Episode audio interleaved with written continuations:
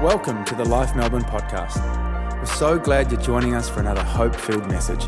We pray that you're encouraged by this powerful word from our Sunday service.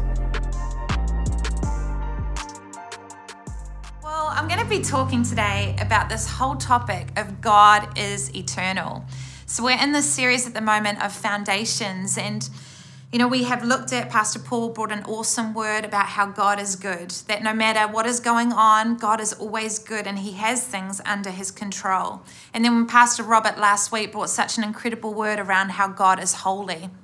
And today I have the honor of talking about how God is eternal. And what an amazing concept that is, that God is eternal. He is outside of our space and time. He is so much greater than what we're currently seeing. He is infinite. He is everywhere. He is omnipresent. He is the God of the heavens and the earth. And he's a God that we serve, yet we cannot fully understand him completely. He is beyond comprehension. There is no author of him. There is no author of his life. He is the author of life. So and this can mess with our thinking, our human thinking, our human limitations, because God is not limited. We are limited, but God is not limited. And I just want us to really grasp this fact today of how God is eternal and how much greater and how much more he gets things compared to us and our human limitation and our human understanding. And the amazing thing is that he says in his scripture in Ecclesiastes three that eternity is in each of our hearts. Right. So we have, all of us, whether we know God or we don't know God, we have this sense of eternity being in our heart. It actually says this: I have seen the burden God has laid on the human race. He has made everything beautiful in its time. Yeah. He has also set eternity into the human heart, yet no one can fathom what God has done from beginning to end. So he puts eternity in our heart. It's that thing that when we look at creation, we know there's got to be more. Yeah. When we look all around us and, you know, at times life cannot make sense. There's this thing in us that says, well, there's got to be more. And so he's placed eternity in our heart, yet it's something that we can't fully grasp. It's something that we don't see with our natural eye. And so it's something that we have to trust God with. And the amazing thing is that because we serve an eternal God, we actually have an eternal purpose. Our purpose is not confined to this natural world we live in. We have an eternal purpose. And I think one of the greatest challenges is that we live with this tension of living with eternity in our heart, but we're in a temporal world. So we serve this eternal God, yet we're stuck in this temporal earth that we live in.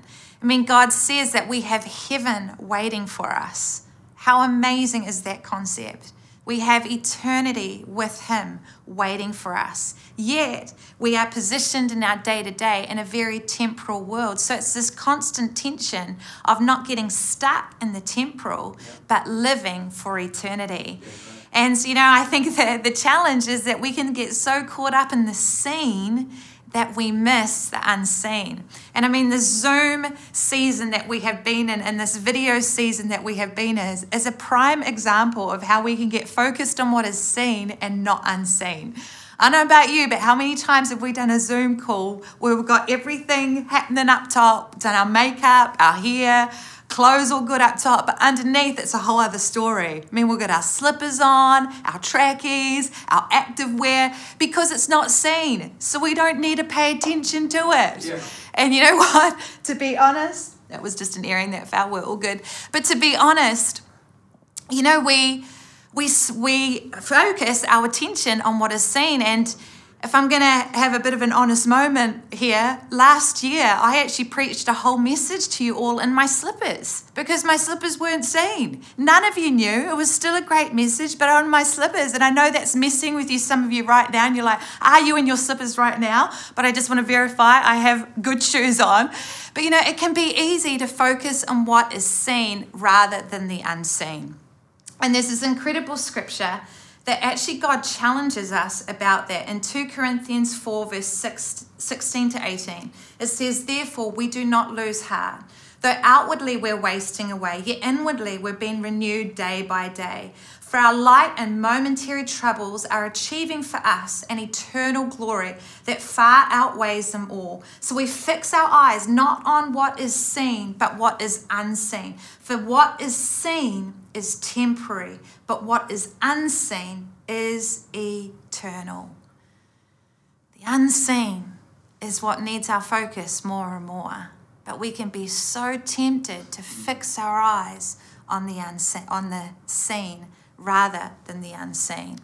I actually love what C S Lewis says. He's an incredible author. He writes a lot about eternity. And he says, if you read history, you'll find that the Christians who did most for the present world were precisely those who thought most of the next. How challenging is that? That we need to continue to lift our eyes, that we can need to continue to focus on what God calls us to, which is eternity.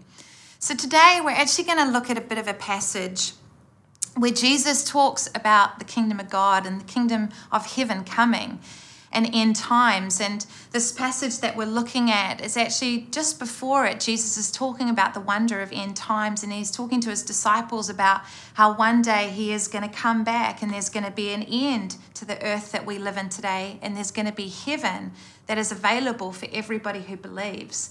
And it's this incredible, he really challenges the disciples. And I really want to encourage you, actually, in two weeks' time, Pastor Paul is going to be doing a series on end times.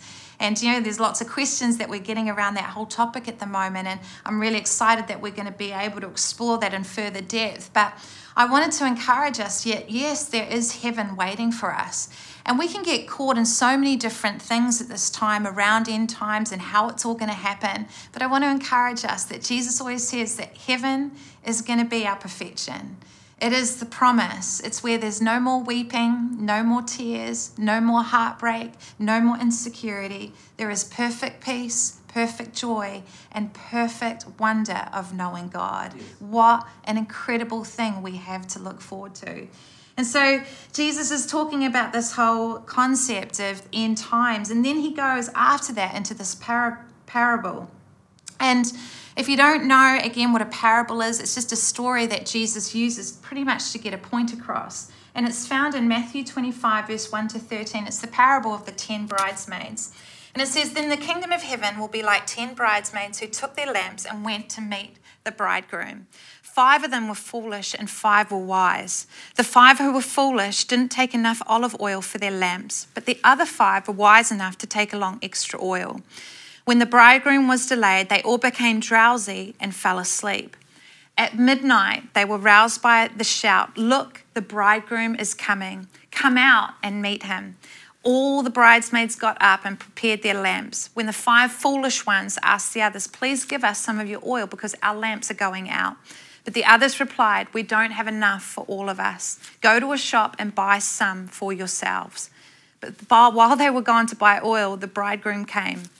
Then those who were ready went with him to the marriage feast, and the door was locked. Later, when the other five bridesmaids returned, they stood outside calling, "Lord, Lord, open the door for us."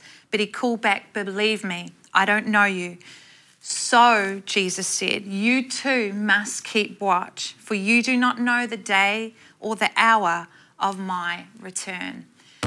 And what a challenging passage this is, because this is where Jesus is pretty much saying, guys, you have to live ready for my return. You know, we can get caught in so many details around end times at this time, try and work it all out. But Jesus actually is saying here, guys, you're not going to know it all. You're not going to have it all worked out. You're not going to fully understand at all. But I want to encourage you that I have called you not to know the details, but to live in a way where you are ready for my return. So this whole passage is Jesus saying to us, get ready for my return. So what I want to do today is actually break this down a bit and look at how five were wise, five were ready for the return of Jesus, but five were foolish, and what we can learn for them. So I want to talk about this whole concept of living ready for Jesus. And the first thing is, the first thing, we're prepared to pay the price. Five bridesmaids were prepared to pay the price for the oil. They were pre-prepared. They had a predetermined decision that I'm going to wait for the return of my bridegroom. Whenever that time would come, I'm ready because I have paid the cost. And you know, this isn't something that we often talk about in church, the cost of following Jesus. We talk about how much love, joy, peace, freedom, hope we find in him. But we often don't talk about the cost. And see, the thing is, all of us can know Jesus. Every single person that believes can enter into a relationship with him. But to know him is to follow him. And to follow him, there's a cost that's involved in it. And today, I want to challenge us is how are we paying the cost to follow Jesus Christ? Because man, he is worth paying a cost for. He is worth giving our lives for, giving who we are. He is our Savior, he is our friend, he is a Lord, and he is worthy of a cost. You know, relate, uh, Christianity, it's not about a set of beliefs that we choose just to invest ourselves into. It's about a relationship with Jesus Christ, following him, knowing him.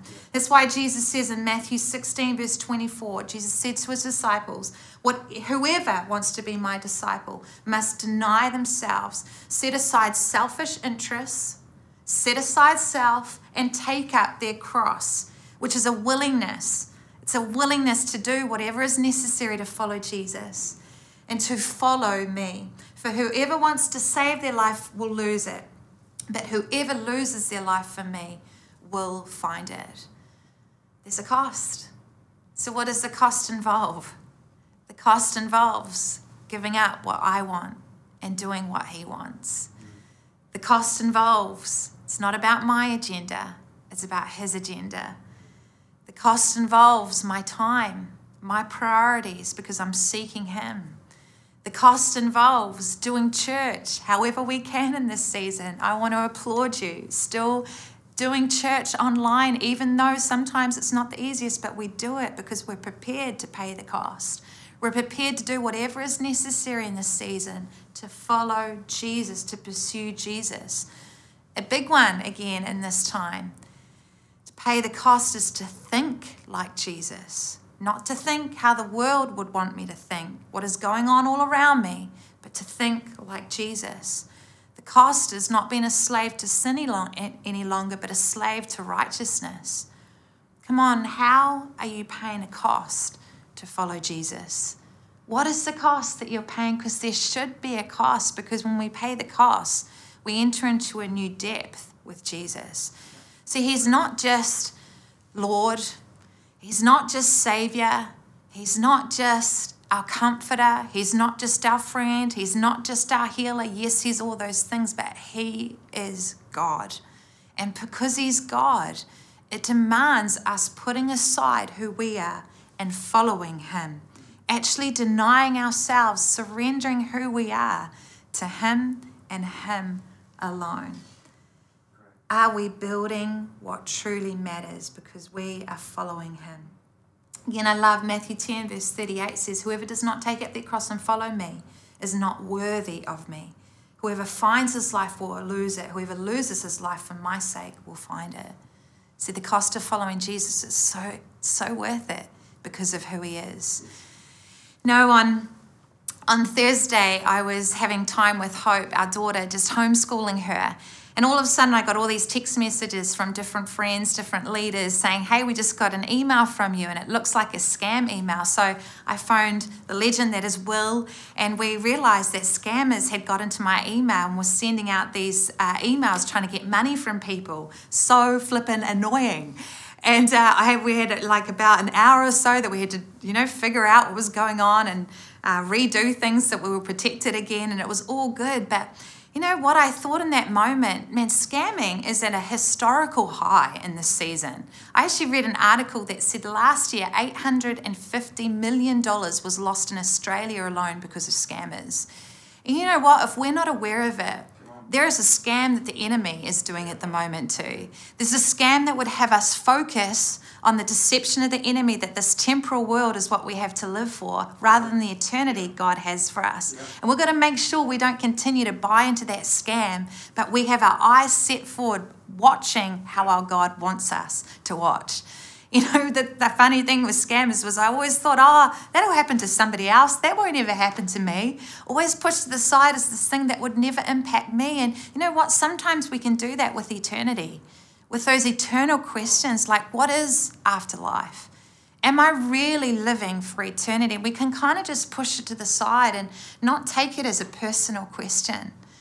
But it's a question God wants us to continue to have. Hey, how are we living for eternity? I remember the question, grappling with that question for, I suppose, the first time in a really major way when I finished high school. And all through high school, I, to be honest, just lived for personal achievements. And I had followed Jesus, loved Jesus, and seen friends discover Jesus. But my top agenda, to be honest, was just my achievements. I'd academically, musically, sporting-wise, you know, head girl, sports captain, all those kind of things.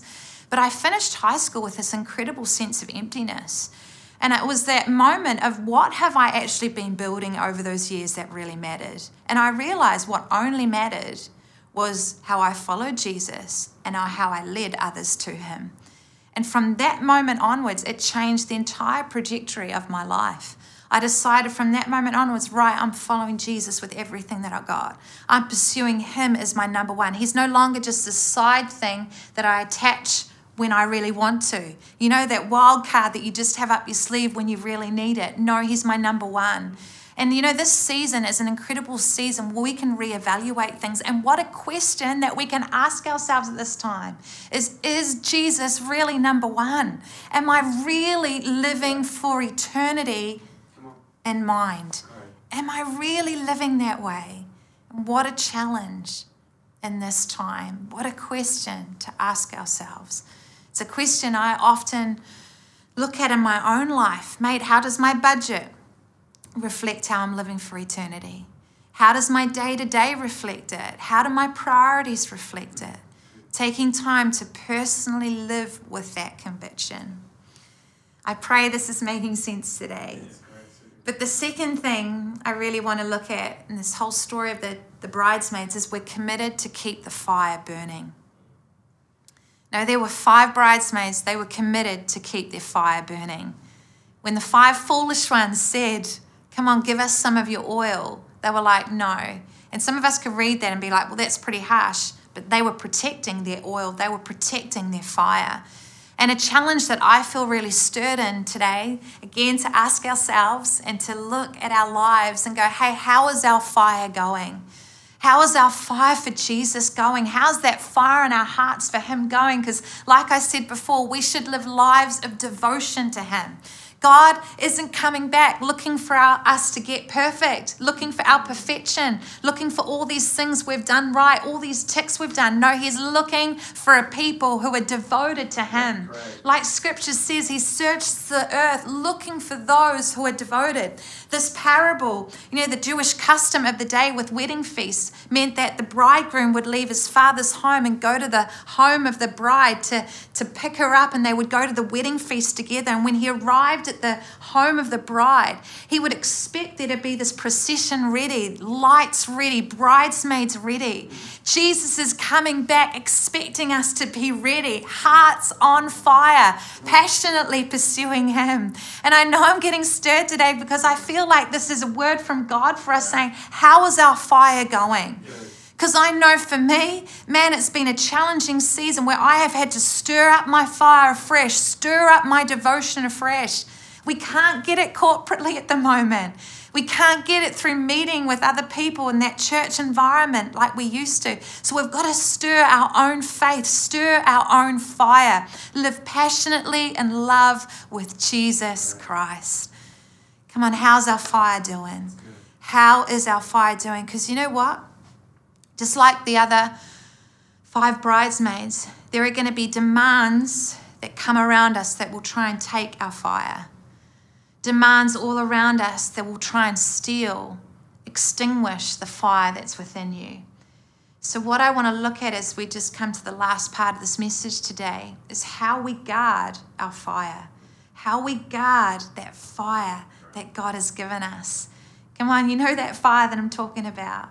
For you, it may have been an encounter that you had with Jesus where you just knew that you knew that you knew how loved you were, how much he saw you. Maybe it was when you first encountered Jesus, that wonder of knowing how good he was, that you weren't on your own anymore, that you had an eternal Savior. You had heaven waiting for you. What an incredible wonder. Come on, we've got to keep living from that place of devotion to our God, knowing how much he's done for us. So guarding our oil, what does that look like? It looks like, the first thing, guarding against the demands of the hour. Guarding against the demands of the hour. You know, there are demands all around us at this time, the time that we're living in. And if we listen to those demands, it's going to take our fire. I don't know about you, but if we listen to the media, to the voices that are all around us, it leaves us so disempowered. It leaves us feeling fragile. And we've got to learn not to listen to that, listen to the demands of the hour, but to tune into instead to what our God is telling us. Again, speaking about eternal and eternal things, in Isaiah fifty-five, verse eight to nine, God is saying to us, "My thoughts are not your thoughts, nor are my ways your ways, says the Lord. For as the heavens are higher than the earth, so are my ways higher than your ways, and my thoughts than your thoughts." You know what? We have got to take hold of God's thoughts and God's ways, because they're not our ways. But it's only when we take on God's thoughts that we actually enter life. You know, our brains are hardwired for God's thoughts. They're hardwired to know life. That's what leads us into peace. That's what leads us into security, to a steadfastness where we can have hope in the middle of hopelessness, because we take on his thoughts. And you know, the wonder of scripture in two Corinthians ten, verse four to six, it says, "We demolish arguments and every pretension that sets itself up against the word of God, and we take captive every thought to make it obedient to Christ." Which tells me we have authority over our thoughts. We're in a season at the moment where mental health is talked about a lot, and I know the feeling of how your thoughts can just run rampant and you can feel like this is out of control, but I want to encourage you today, you can control your thoughts because of the God, the living God that we have, who's with us, that says, "I'm giving you a spirit of fear, but a spirit of power, of love, and a sound yes. mind." Yes. He promises you a sound mind if you take on his ways. And I know it can take time, but I want to encourage you today, take on his word. And to be honest, I have found myself in seasons where it's just felt like I can't navigate this time because, to be honest, I've allowed other voices to come in and to rob my peace and to rob the word of God in my lives. And I've had to have seasons where I just get into worship and the word and I surround myself in it, and I just get back into that place where God's word is how I think. You know, we can't be left to our own devices in how we think. Let's be honest, because we'll just run everywhere with our thoughts. God gives us a pathway to think, and it's how he thinks. Let's take hold of his thinking, not our thinking. I love what the preacher Martin Lloyd James says. "Most of our unhappiness in life is due to the fact that you're listening to yourself instead of talking to yourself." Now, we need to talk the word of God to us. Stir ourselves up. It's what I've had to do in this season. Talk to myself. Tell myself the word of God. Rather than tuning into those other voices, tuning into the word of God and what he says. The second thing is to guard against unmet expectations or the demand of a finish line. See, the five wise bridesmaids, they lived ready. They didn't set an expectation of when the bridegroom would return. It actually says that they just fell asleep because they weren't expecting him to arrive. But when he did, they were ready. You know what? If we set expectations about how God should work or when should, things should happen, or this is what I'm holding out for, we set ourselves up for hopelessness, because scripture says hope deferred makes the heart sick. Come on, what finish lines have you set in this season that's just allowing you to feel stuck because your hope is in an outcome rather than what God is asking you, how he's asking you to live in the middle of it. And we have been watching S A S a bit, and we, we um, you know, love moments of it. Moments of it can be pretty intense. But just love the challenge that the, um, the army guys bring to these celebrities. And there was one particular challenge where they got these celebrities to, to do a challenge and then said, here's the finish line. But then once they got there, they actually set them more of a task ahead. And it was amazing how many of them struggled because they thought the finish line was in one place, but then it was set beyond them. And this is what the, the army guy, whoever you call them, what he said. We, fit, we push the finish line back deliberately because in battle, you never know when it's going to end. We need to be committed to carrying out the battle, not to the finish line. Committed to the battle, not to the finish line. And as he said that, I felt this prompt by the Holy Spirit. You know what, as Christians, we've got to be committed to the battle of this hour, not to an outcome, not to a finish line. Come on, I know what it feels like. Would COVID just end? Would all these things going on, would they just end? But our hope is not in an outcome. It's in the God who is walking with us in it.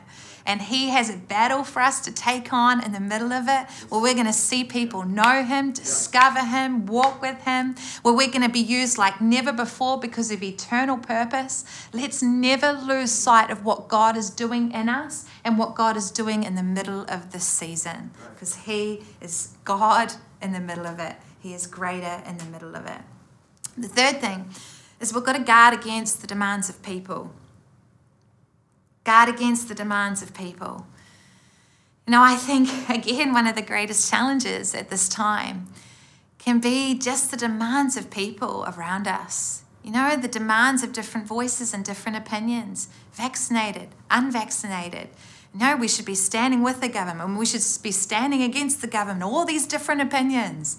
And I get the passion behind those different things, but my concern is that we're getting so caught up in issues that we're missing people in it all. We are missing people. We are missing the agenda that God has given us to build and to reach people.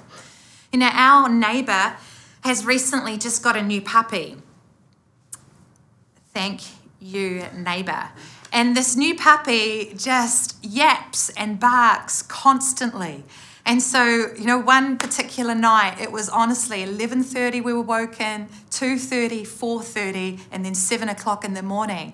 And I was not a happy camper. I love my sleep. And so I remember sitting there in the middle of the night being like, okay, this neighbor is so inconsiderate. I am about to get up right now, knock on her door, and just give her a little bit of peace of my mind. And I felt in that moment God say to me, nah, you aren't. You know what? There's a person on the other end of that yapping. There is an individual on the other side of that yapping. And so I can't react in the middle of it, even though as much as I want to react, I have to do it in a way that keeps in mind the person. And so the very next morning, I sent Craig to deal with it, which was awesome. And he dealt with it in a great way. But you know what? I thought in that moment, though, how easy is it for us to get caught up in all the yapping, all the barking that's all around us in this time, and we miss people. And God is saying, it's all about people. People are my priority. In the middle of this, I'm wanting to reach people. So guys, how are we reaching people? How are we loving people at this time? And you may be like, well, you know, it's hard with all these restrictions, but there's still stuff that we can do. We can still get creative. Sending gifts to people, sending links to people for church online, phoning people. Come on, it comes back to people. Let's not get distracted by all these other things and miss what really this life is all about, which is people, taking people to heaven with us. That's what it all comes back to. The last thing is we've got to get a guard against the demand to be undercover. You know, increasingly, as Christians, there is this challenge that we have to just be quiet about our faith. You know, to not speak up, just to be the quiet Christian. You know, to not really stir things because everyone is entitled to their opinion. But guys, if we really believe what we believe, if we really believe that there is a heaven there is a hell. We cannot be undercover Christians. We cannot hide the light that God has placed on the inside of us. We cannot hide what God wants to do through us. Come on, we are not called to be undercover. Like Matthew fifteen verse fourteen says, you are the light of the world. A town built on a hill cannot be hidden, and neither do people light a lamp and put it under a bowl. Guys, we're not called to be undercover. Instead, they put it on its stand and it gives light to everyone in the house. Guys, how is our light going? Come on, we know how our fire is going by the light that is coming from it. How is our light going in this season? How is it reflecting who our Jesus is? And as I close today, I really wanted to share this amazing story that Jazz sent me, who leads our Alpha, which is a brilliant job, and it's the story of Sia. And Sia came along to church because of Charlene. Charlene is an incredible woman of God, and Charlene met her as a work colleague and just started to get to know her, build relationship with her. And Sia started to open up to her about how she'd always felt like she was chasing something in life. So Charlene just got chatting to her about God, and actually one day prayed for her in the middle of crazy traffic everywhere, in the middle of the street, took a moment to pray for her. And from that moment on, she invited her to church. She's been coming along to church every um, every Sunday and is now so involved. But she joined them in Alpha as well at the beginning of this year. And Jazz says that um, in being in Alpha, she shared about her experience in her life, and she started being raised with parents that weren't of faith, but they enrolled her in a, a religious boarding school in Sweden. It's where she first heard about Christianity, but she went to different churches in Sweden and Europe, beautiful, stunning churches, but just couldn't find God. And so at the age of fourteen, she began running in a major way, did ultra marathons, and regularly would run distances of like fifty kilometers and races that involved one hundred kilometers. Like, what a runner, amazing. And she began to believe that pursuit of pain would somehow bring her fulfillment. But in two thousand seventeen, mid-race at the top of a mountain, she just found herself completely spent and cried out, and she experienced, had an incredible God encounter. And she described it as the sensation of a hand being laid upon her, and as it happened, her body and spirit just became restored, renewed, an incredible feeling of love. She was cleansed from the inside out, hit her, and she just knew that it was God pursuing her. And then she knew in her heart that this experience was, was from God, so she thought, well, I just need to get to the mountaintops to continue to find him. So she even went to Everest in her pursuit of finding God. But it wasn't until she met Charlene, a woman that showed her the reality of who God was in her own life. She got invited to Alpha, discovered the wonder of who Jesus really is, that she opened up her life to God and discovered him for the first time in a truly personal way. And now she goes to two connect groups. She's in Sunday prayer meeting every morning, just totally on fire for Jesus. And it happened because Charlene took the time to walk with her, took the time to be a light to her. And church, I really, I pray that we hear it today. Come on, we're called to have hearts on fire. We're called to live devoted to Jesus, and that we would protect that fire, we'd protect that devotion, and we would keep living for what truly matters, which is people. And if you're joining us today, you know, and you're listening to this and you don't feel like, you know what, I could say that I'm living in relationship with Jesus. I'm living in a place where my eternity is secure, where I know without a shadow of a doubt that I will be going to heaven. And I want to encourage you, just like the amazing Sia, all she did was pray a prayer that opened up her life to Jesus and started a journey of following him. And right now we're going to pray a prayer that you can be part of too. And that prayer, it invites God in. It starts a relationship with him where you surrender your life, where you say, you know what, I'm sorry for how I've lived. I know I'm not getting it right. And I want to start to follow you. I want to start this relationship where you become my God. So right now, if you're in this place where you've never made a decision to follow Jesus, or maybe you once did, but you know other things have got in the way, this is your moment to make a decision. Right, I'm drawing a line in the sand and I'm pursuing Jesus. I'm giving Jesus my everything. So repeat this prayer after me. Jesus, I invite you into my life.